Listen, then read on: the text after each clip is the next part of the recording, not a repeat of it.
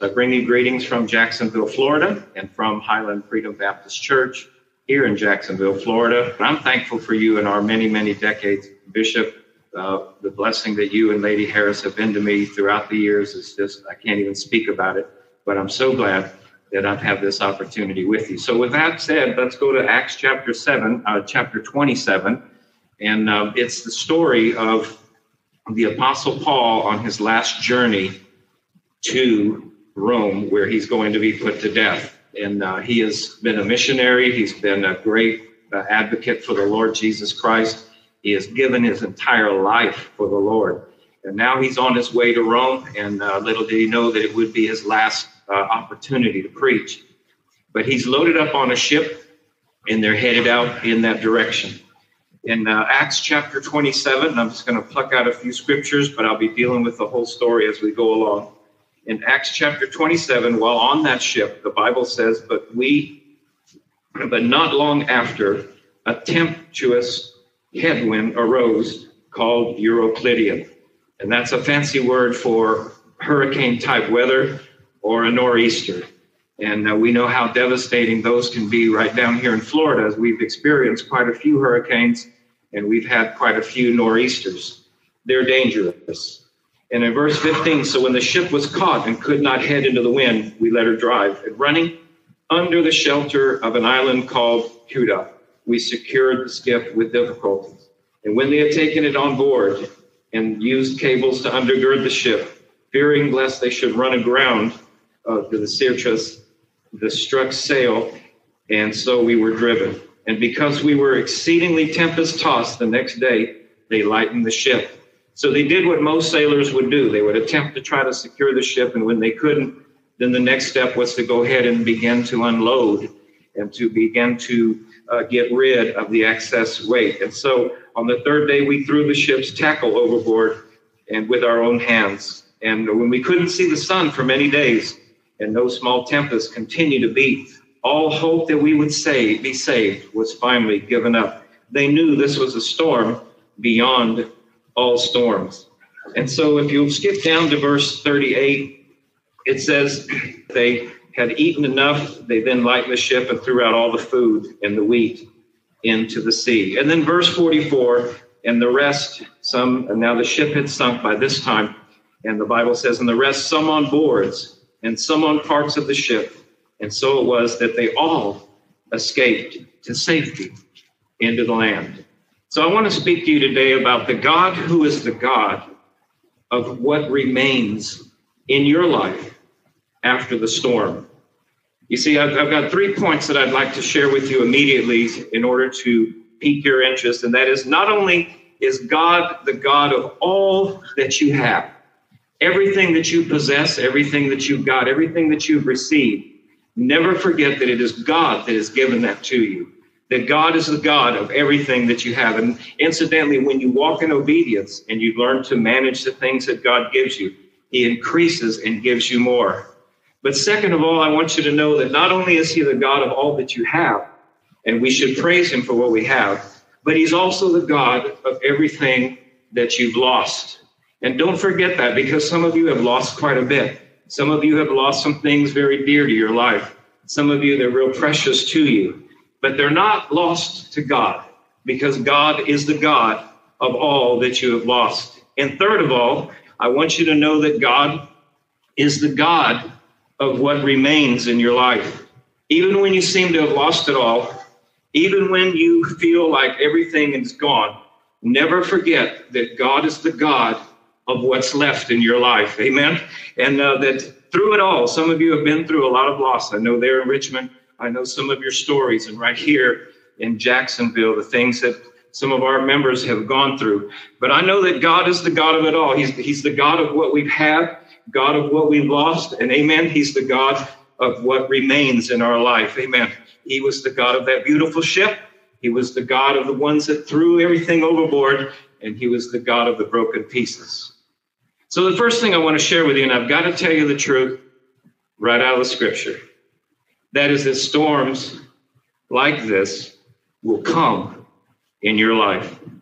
In verse 14, and it was not long after a tempestuous headwind arose called Euroclydon. Notice that it was a storm that came in their life physically, and there's storms that come in your life. If I ask you today, raise your hand if you've been through a storm. Every one of us in here has been through a storm.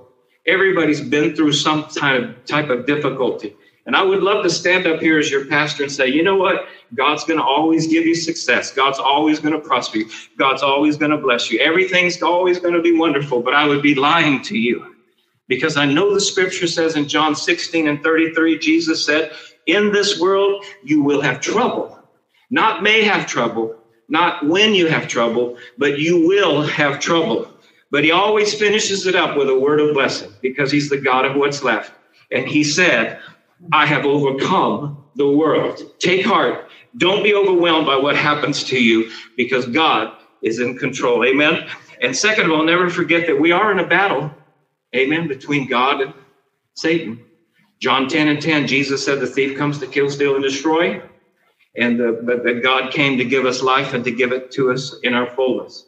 Satan would love nothing more than to destroy your life, would love nothing more than to take everything that you've got. And he does at times, but let me tell you, and the good news is that God is still on the throne. And even though we lose it all, God still has something left in your life, amen, that he's going to use. Praise the Lord. And then, third of all, these storms come because why? God's taken us to a new level. In Hebrews 10 and 9, then he said, I came to do thy will. He takes away the first in order that he might establish the second. That's what he's saying is that he can't take you to a new level until, first of all, he removes the first level. And that's the hardest part of it all. Some of us have been praying, God, I want to go higher with you. I want to go deeper with you. I want to be blessed by you. But understand, in order for God to get you to that next level, He's got to take you through the storm. Praise the Lord. But in the midst of the storm, the scripture says, Yea, I am with you always, even unto the end of the earth. Praise the Lord. Secondly, interesting that God put them on that ship. Sometimes God places us in situations that lead us into the storm. Now, I know uh, uh some of this is rocking our theology and rocking our Bible understanding that God would lead us into something like that. He put Paul on that ship, didn't he? because he put Paul on that ship knowing that that storm was coming. And sometimes God puts us in a place where we are going into a storm. But if he leads us there, remember, he will never leave us there. God will always be with us no matter where it is that we go. Praise the Lord. Listen to what the psalmist said in 104 3. He lays the beams of the upper chambers in the waters. He makes the clouds his chariots, and he walks on the wings of the wind. Praise the Lord. That is, God walks on the storm, the storm that you might be in right now, the one that might be coming in your life. Remember, guess who's already walking on that storm? God's already there. Praise the Lord. Nahum 1 and 3, the Lord has his way in the whirlwind and in the storm. And here in Florida, you know, we stand on that a lot because we get a lot of whirlwinds, we get a lot of hurricanes. But notice what he says God is in the midst of that storm.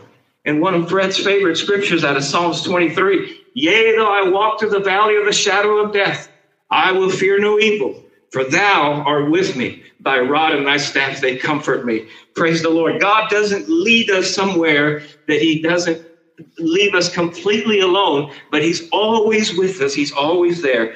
And that's why sometimes we have to go through these storms. Now, there's a myth I want to deal with here. God People have said this before God will not put more on me than I can bear. You ever heard that? And I'm going to debunk that myth because they're myth taken. They've made a mistake. Because there's times when things come your way that you can't bear. Some of you have been there. Paul in Second Corinthians 1 and 8 says that we were so burdened, so excessively burdened beyond our strength that we despaired even of life. What he was saying was, I don't think I can handle what's I'm, what I'm going through now. Paul went through a lot, but Paul was having to face something that was more painful than he had ever been in. And what I'm trying to do is show you that sometimes storms come in our life, and those storms come because God allows them into our life, and that sometimes these storms feel like they never are going to end in our life. But I want to encourage you that God is still the God of anything that is left behind after that storm takes it all away. Praise the Lord. And in your life. Listen, Second Corinthians 12 and 7. Unless, Paul says this, unless I should be exalted above measure by the abundance of the revelation, a thorn in my flesh was given unto me, a messenger of Satan to beat me, lest I would be exalted above measure. You ever, ever read that scripture and wondered what was Paul talking about?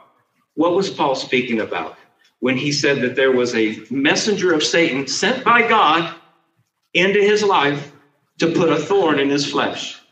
And Paul noticed, and if anybody ever prayed, Paul prayed, and when Paul prayed, guess what? Miracles happened. He raised the dead. He healed the sick. He touched the multitudes. He healed diseases through the name of God. And he prayed three times, and the Bible says God never answered him at all. Instead, he said, My grace is sufficient for you.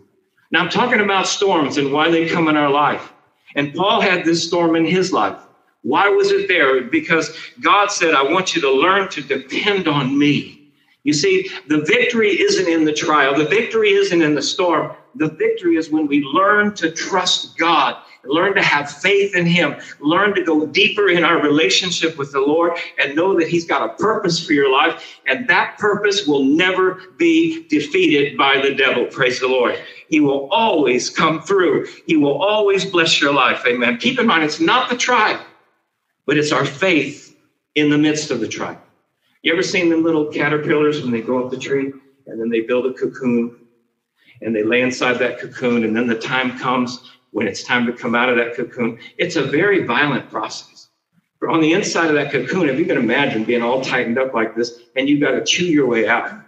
That caterpillar doesn't say, Oh, I can't deal with this. What he does is he already sees the vision that when I chew through this cocoon, I'm going to get a set of wings and I'm going to fly like an eagle. And he becomes that caterpillar. That caterpillar becomes that butterfly. But he had to go through the transformation process. And so it is with God in our life with these storms like these, this natural storm here or the spiritual storm that we have. Know that God is doing some transformation in our life. I don't know what it is. And sometimes I want to say, hurry up, Lord, get me out of this mess. But God knows where we are, praise the Lord. God knows, and He is developing us and transforming us through the fire to become everything that God wants us to be. All right, storms also, I don't even need to say this, but I think you'll know it says storms can and will wreck your life. You're like, really? I know that. And it, it destroys your dreams, your hopes. In verse 18 and 19, notice that they were exceedingly tempest uh, they tossed, and the next day they lightened the ship. That means everything that they had on that ship, the souvenirs that they had, the packs, the backpacks with their clothing, the food, all the special things that they had brought with them to remind them of their family. The Bible says right here that they had to get rid of it in order to lighten the ship. And I know that had to be tragic to them to have those things that were so precious to them to be tossed aside. But didn't I tell you God is the God of what we have? God is the God of that ship. And I also told you that God is God of what we've lost, the things that they threw overboard, and that God is the God of that which is remaining. I want you to know that God was watching them and God was keeping his hand upon them. And sometimes you and I have to get rid of things. And sometimes storms come into your life, hear me well, to get something out of your life that you can't seem to get rid of yourself. Sometimes things come that you would literally hang on to, even though it is toxic in your life. You would hold on to it and keep it. But God brings a storm in your life sometimes so that you will unload things, even though it is painful. You know you got to get rid of it in order for you to move on to the next level. And see, so there's slow, things that slow us down, things that weigh us down. Sometimes we have to give things back that we have under times of uh, prosperity, sometimes downsizing. And just like the sailors, we've got to toss things trying to save ourselves and watching those things that we worked so hard for going overboard, like Job, who watched it all get stripped away in his life, and there was nothing left. Lost his home, lost his kids, lost his income, lost his cattle, lost his wife, lost his wealth, his friends, and his health. There was no reason for him to lose any of that because God was a uh, saw him as a righteous man. But you know what? Sometimes you got to go through that storm for God to get rid of things out of your life so that you have this stronger relationship with the Lord Jesus Christ. You know what I'm talking about. Your life was going really good. Everything was rocking right along. You were telling your friends, I'm so happy. Then all of a sudden the storm came and things changed. And you wondered, what in the world have I done? What have I done? You ever said that? What have I done? I mean, I'm, i go to church, I bless the Lord, I tithe, I, I do the best that I can. I'm not perfect, but I do everything that I can. Why is this storm coming in my life? Well, look at the life of Job for a minute. Job was the wealthiest man on earth in his day. I just read the other day that Jeff Bezos, the founder of Amazon, is the first trillionaire, first trillionaire in our in the world. I can't even imagine being a billionaire, much more being a trillion. I mean, I would like to. A trillionaire. Can you wrap your head around all the zeros? And he and, Job was in his position in his day.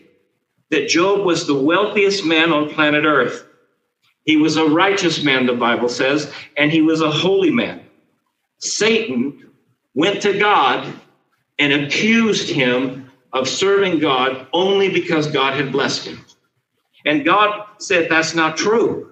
He serves me because he loves me. And Satan said, That's not true. Take away the things that you've given him, send a storm in his life, and watch, he'll curse you. So, God, who had a hedge of protection, how many of you know you got a hedge of protection around you? Satan can't go past that. But sometimes God lets it down. And God said, I'm going to remove the hedge of protection, level one, and you can take everything that he's got, but you cannot touch his life. He brings up a second level, doesn't he? And so Satan took off at that point. Storms came in his life. His children were lost. Um, his, his kids uh, were killed by a storm. His cattle, his home, everything that he had. He lost everything almost within a 24 hour period of time. And he couldn't understand it. But you know what Job said? Naked came, that I came into this world, and naked am I going to go out of this world. Blessed be the name of the Lord. You know what? Because he wasn't concerned about the trial or the storm. He was more concerned about his relationship with God. And he knew God was up to something, and God was going to protect his life. So Satan comes again, and, God says to him, Well, what do you think now? And he said, Oh, yeah, you, you, you got you won that case. But I tell you what, if you touch his life, he'll curse you. So God took the hedge of protection down and said, You can take his health, but you can't take his life. And you know, that's what I love about God when it comes to storms. He's always going to leave something for you. And I don't know what you've been through, and I don't know what you might have to go through. And I don't know what you might be experiencing in your life there in Richmond, Virginia.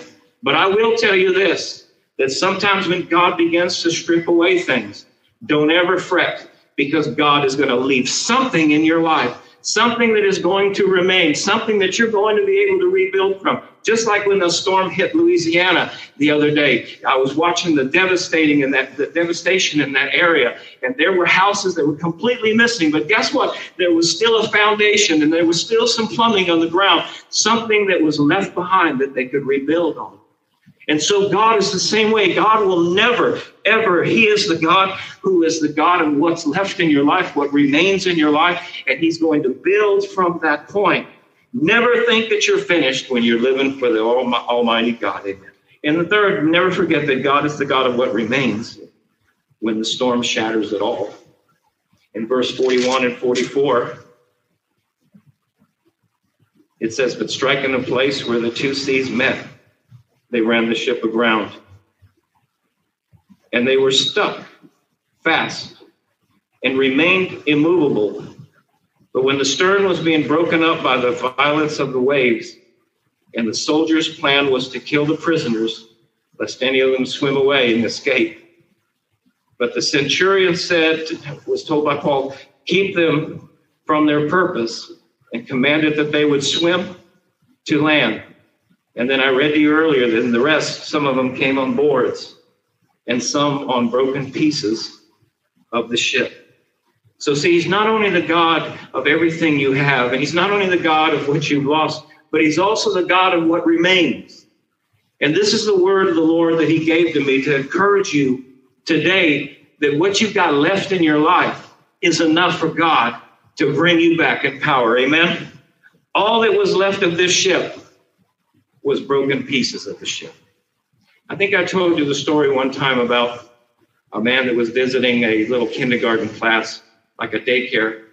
And a little girl was over in the corner just getting it on the crayons and coloring this picture. And he walked over and he said, That's really beautiful. And she said, Thank you. He said, But your crayons are broken. And he said, she said to him, Yeah, but they still color. And what a point that is. Our lives might be broken, but we still have the ability to add color in life that we still have the strength to get up and do something powerful for God. You see, many people have lost what seems to be everything because of a storm in their life, but something always remains. Amen. And many people are focusing, and I'm praying that you're not one of these folks that focuses on everything that you've lost and focusing on what you used to have because it's a useless fight. It's gone. God has it already in his hand. What you need to look at is everything that God has left in your life, what you've still got. Get up and start doing something for the Lord. What's left of your broken dreams, what's left of your broken relationship, what's left of your devastating loss, that prolonged illness that has left your body weak. Maybe you feel like you wasted your years. Let me tell you, it's not over until God says it's over. He still is the God of what is left in your life. I've had people tell me that, that they got saved late in life and said, Well, I've wasted my life. I mean, no, you're wasting it right now. What you need to do is forget about those years back there and start living your life right now. You see, that storm here appeared to take everything. Everything. It seemed that everything else was gone. But guess what? God still had some broken pieces of that ship of which they claimed to to get to safety. Who would have ever thought that a broken piece of ship was worth anything? But it was worth everything when they were in that sea and about to sink and drown, and they were able to grab a hold of what was left, and it took them to the shore to safety. And I'll tell you, uh, you might think you don't know that you've lost everything and what you've got left is worthless. But let me tell you, God is the God of everything that remains in your life, even the broken pieces of your life. And He will take those to take you to a higher level than you've ever been before. So quit focusing on what you have lost and focus on what you have. You see, God always never takes anything from you that He doesn't leave something behind. God never takes you through something that He doesn't provide for you in the midst of all of that. I'm going to give you a few illustrations from the Bible of how this is true. Noah, God was upset with the way the population was sinful, wicked. It was on the face of the earth. He said their imagination was evil all the time. And God said, I'm going to destroy man. But you know what he did? He said, wait a minute, I got to leave a remnant. I'm going to put eight people on an ark and I'm going to start over with that. Why? Because God is the God of what's left. God can take a little and turn it into a lot. What we look at as a loss, what we look at as insufficient, what we look at as inadequate, God sees it and says, just give me what you've got left, and I will raise it up and use it for my glory. How about Gideon? Remember the story there? Gideon was facing the army of the Midianites. The Midianites had 350,000 soldiers. Gideon had 32,000. He was already in trouble, but he was willing to fight. And so when he brought his army together, he looked up to God and said, What do you think? And God said, You've got too many. What? You've got too many. And so he said, I tell you what, you announce to those people, tell them that anybody that's afraid and wants to go home, can go home. So I'm sure uh, Gideon thought, I'll make that announcement and probably 30, 40 will go home. What was it? 22,000 went home. Can you imagine? He's got 32,000 men in front of him. He's already outnumbered. And he makes this announcement, and 22,000 soldiers leave. And now he's looking at 10,000 soldiers. And he's already scratching his head. The odds were really against me before. Now it's really bad.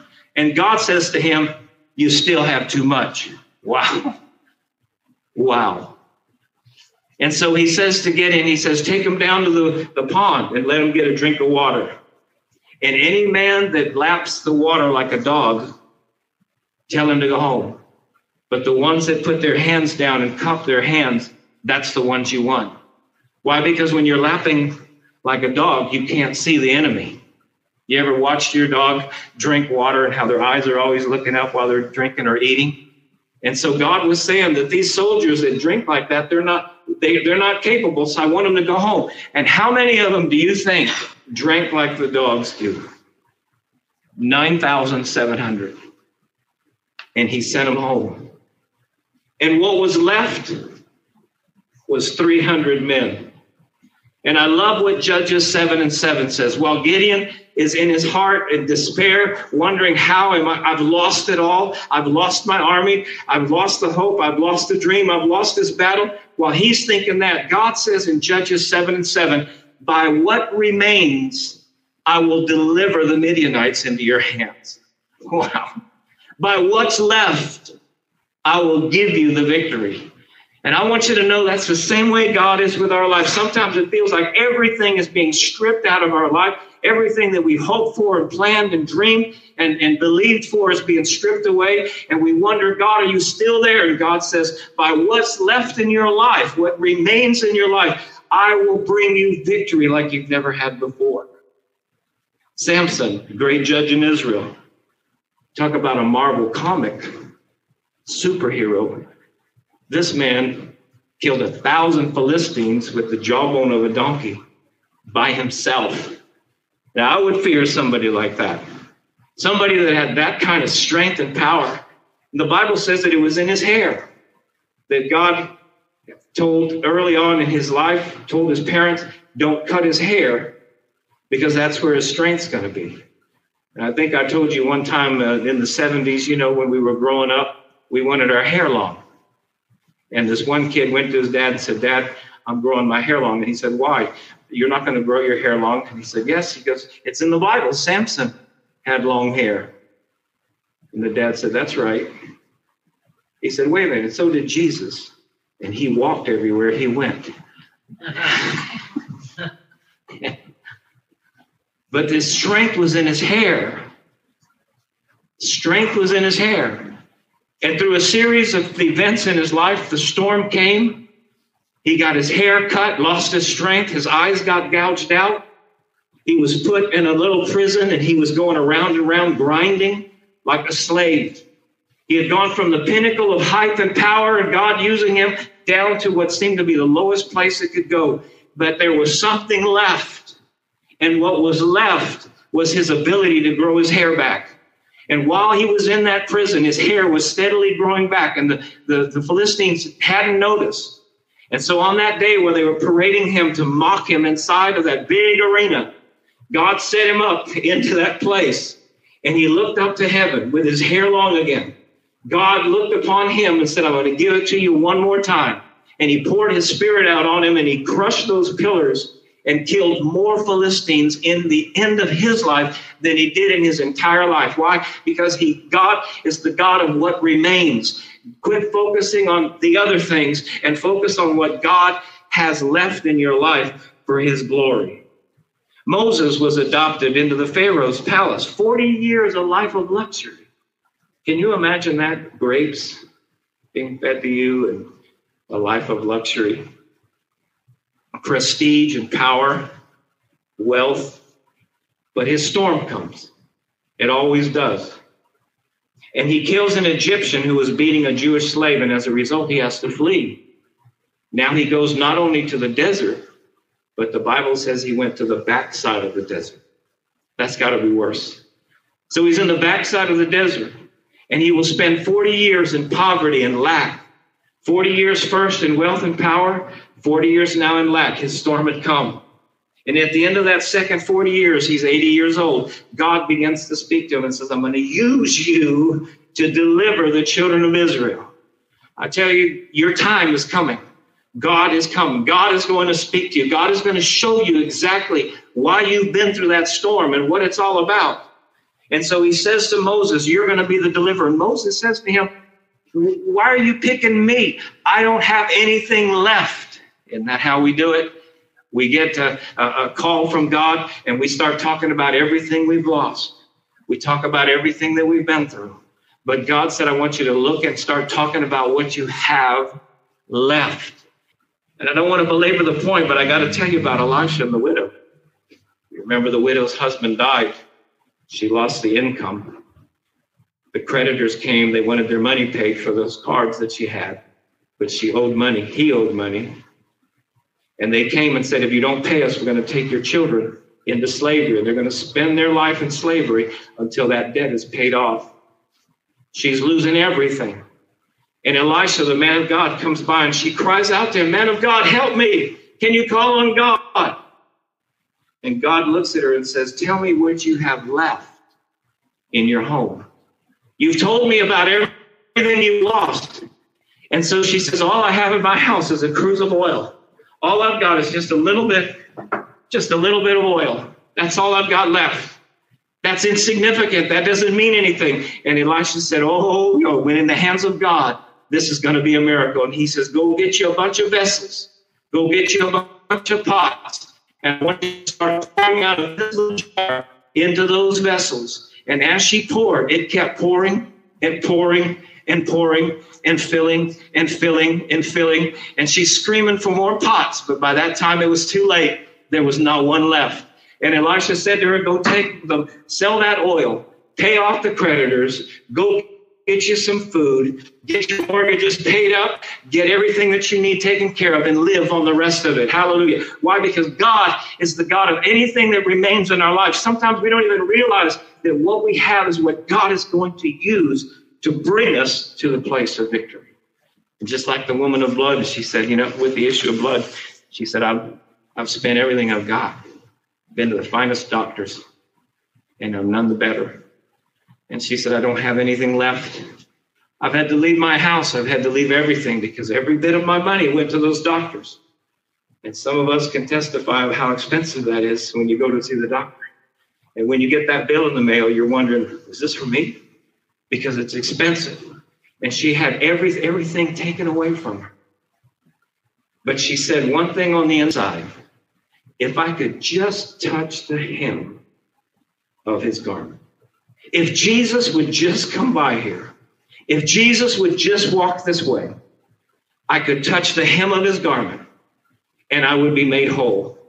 What did she have left? All she had left was that name of Jesus, the name that is above every name that name that at the name of Jesus, every knee shall bow and every tongue shall confess. She knew that that Jesus, if she could just get to him, that the miracle was going to happen. That's all she had left. And the Bible says she made her way through that crowd and touched the hem of his garment, and immediately her issue of blood was healed. She was made whole. Why? Because all she had left, she gave it to God, and she acted in faith, and she believed God for a miracle, and God did. And so we come to the end of this story where here they are in the ocean, in the sea, in a storm, in a tempest, in a hurricane like weather in, nor- in a nor'easter. And they're about to die. And what comes floating by? A broken piece of the ship. And it's just enough to get them to where they need to be. I want you to know in your life, God hasn't forsaken you in that storm. You may have lost a whole lot of things, but you still got something. There's still something a little bit left.